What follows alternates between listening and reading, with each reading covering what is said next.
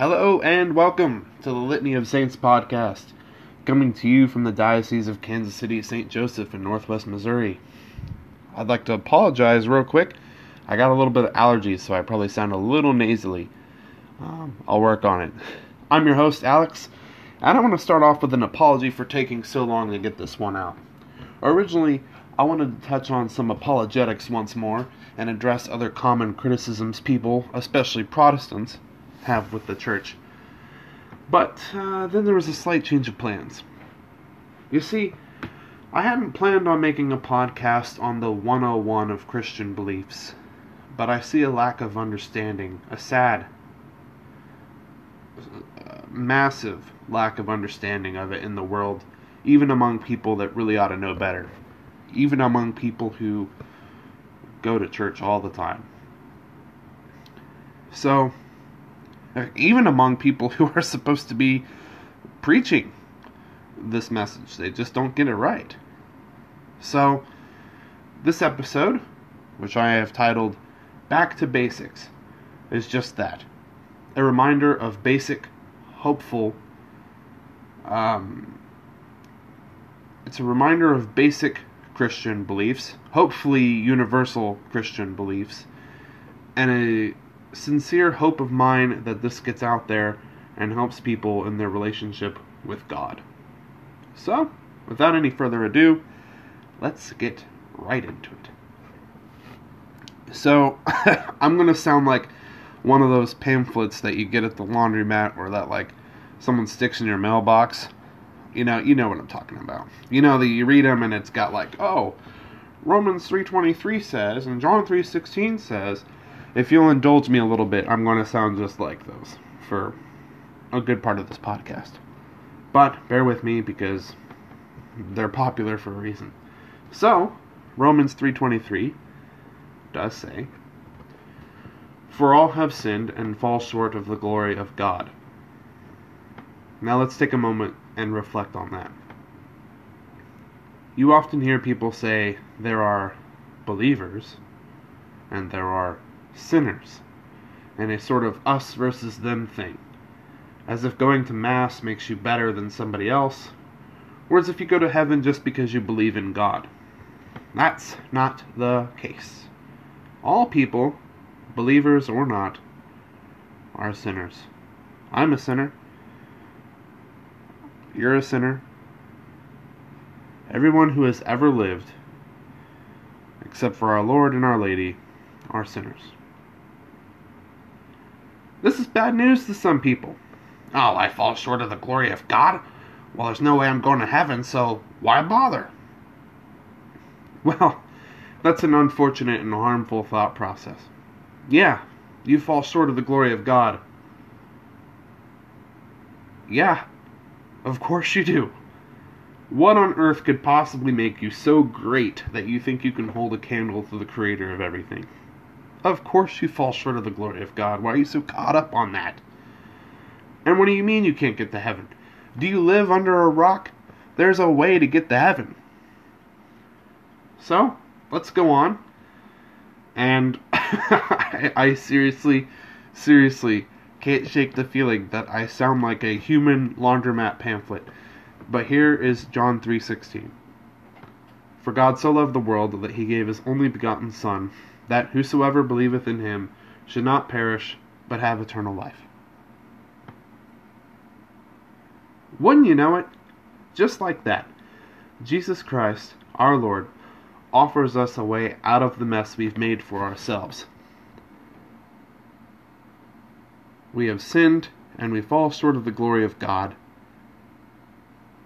We're in quite the predicament. And then here comes Jesus Christ the only begotten Son of God, who offers us a way out.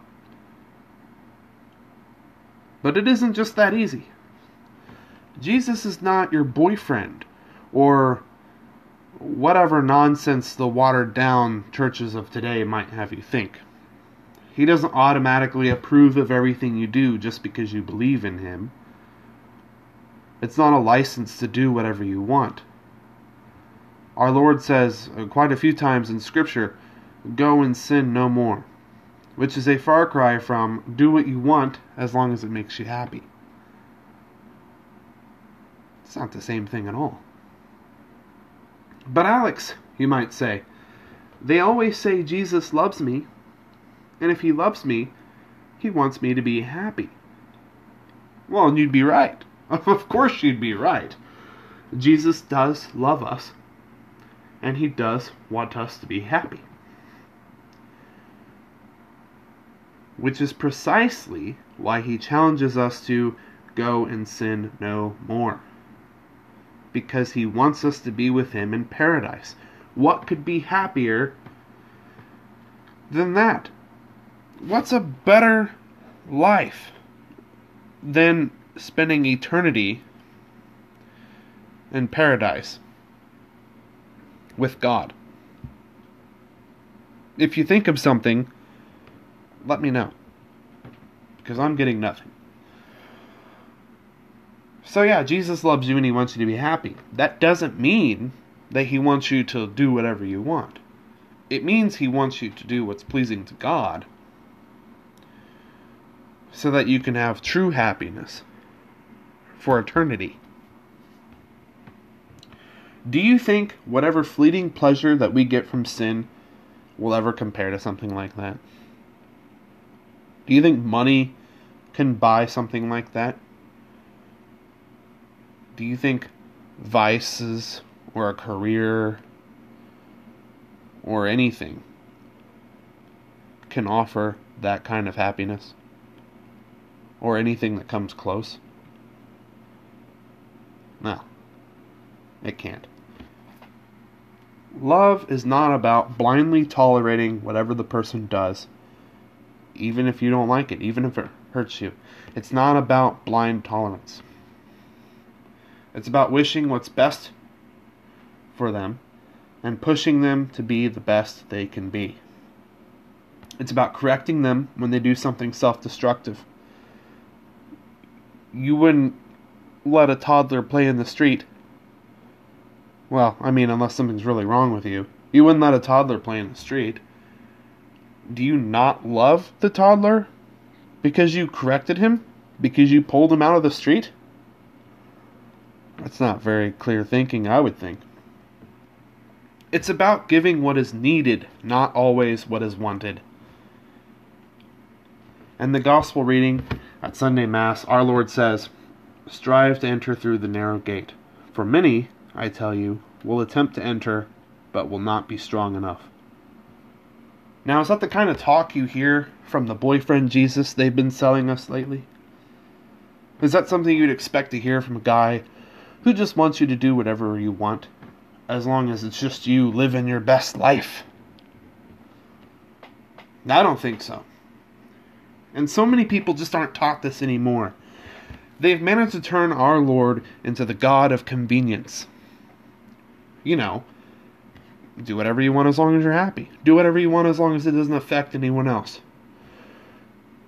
Do whatever you want as long as you don't get caught. Do whatever you want and just say sorry later. Gone are the days of people understanding on a massive level that salvation is hard. That it's not just handed to us. We got to want it, and we have to work for it. Instead, it's the religion of convenience. So now, having heard this, some people will be distraught and they'll stop going to church. After all, for this group of people, religion was merely a means for them to feel high off of the feel good music, the message that you can do whatever and be forgiven. It was never, for these people, it was never about being a slave to Christ. It was never about loving your neighbor. It was never about helping the poor or anyone but yourself. For these people, it was just always been about validation.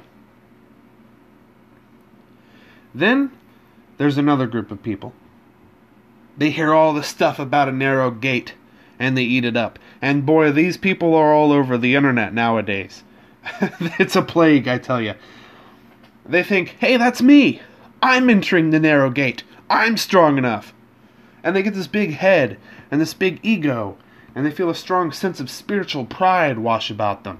And they take to the Facebook forums and the YouTube comments and they, they start telling you all the things you're doing wrong with your life and how you need to be like them and only go to the, the most perfect parishes with the most perfect people there. and they start sticking their nose where it doesn't belong. They start telling you what your sins are. They start telling you what you're doing wrong, or they start telling you what Susie down the street's doing wrong. Instead of taking our Lord's advice about removing the log from their eyes before they can see clearly to remove the speck from their brother's eye. For these people, though they act much different from the first group I talked about. Religion is much the same for them. It's all about validation. Are these people so much different from the Pharisees Jesus constantly has to deal with throughout the Gospels? Are they any different from the people who pray, Thank you, God, for not making me like them, for not making me a sinner? Sorry, pal, you weren't made a sinner, but you are. We all are. And there's a difference between judging with right judgment, as said in John 7:24, and behaving like a Pharisee. And this second group of people that I just talked about would do very well to figure it out, which I might cover later. I'm kind of uh with my allergies, I don't want to make this too long of an episode, but we'll see. Finally, we have a third group of people who hear this message and they react to it. They say people in in this third group they've met the people of the first two groups. They met the people that stop going to church because salvation isn't about um, doing whatever you want. It's about work. The people that left because they want validation. They've met the first group. And they've also met the second group, the people who go around telling you what your problem is and never talking about what their problems are, never addressing their problems, but only fix, focusing on other people's problems. They've met that second group too. And so what do they say? They say, I still pray at home sometimes, which is usually code for I don't pray at all or I only pray when I want something, but that's a whole different topic. They'll say, I still pray at home sometimes, but there's too many hypocrites at church. Yeah. Yeah. And I avoid hospitals because there are sick people there. And I avoid going to restaurants because there are hungry people there. You shouldn't go to church for the people that are there. Because if you do, then you aren't any different from the validation seekers in group 1 and 2 that drove you away from church in the first place. You should go because it's pleasing to God. Because you worship God. Because you have a desire to have a relationship with God, a real one. A desire to receive the sacraments. That's why you go to church. Not because the people that are there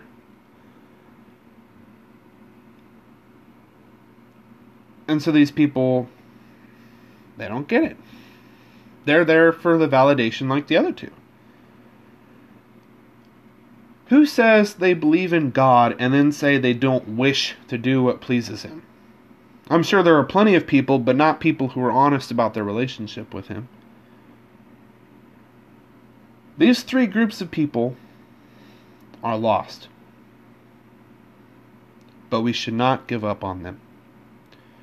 Instead, we can pray. We can amend our lives to be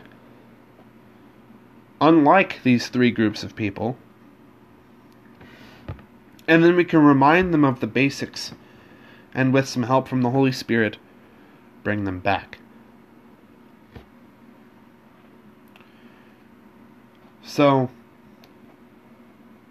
once more, to review, Romans 3:23 says, you should look it up. It's a good verse. For all have sinned and fall short of the glory of God. Everybody. Me, you, your neighbor who smokes weed, your grandma who goes to church all the time, your boss, your school teachers, everybody. And merely going to church, merely believing in God, doesn't absolve you from that. Instead, we have to follow Christ, the only begotten Son of God who was given to us as a way to eternal life. We have to follow him. We have to go and sin no more, as he says. We have to stop worshiping ourselves and the idols that we've made in our lives money, success, drugs, vices. We have to stop worshiping these idols that we've built. We have to stop worshiping ourselves and we have to submit ourselves to the teachings of Jesus Christ, our Lord, if we are going to go through that narrow gate. Because many will attempt to enter but will not be strong enough.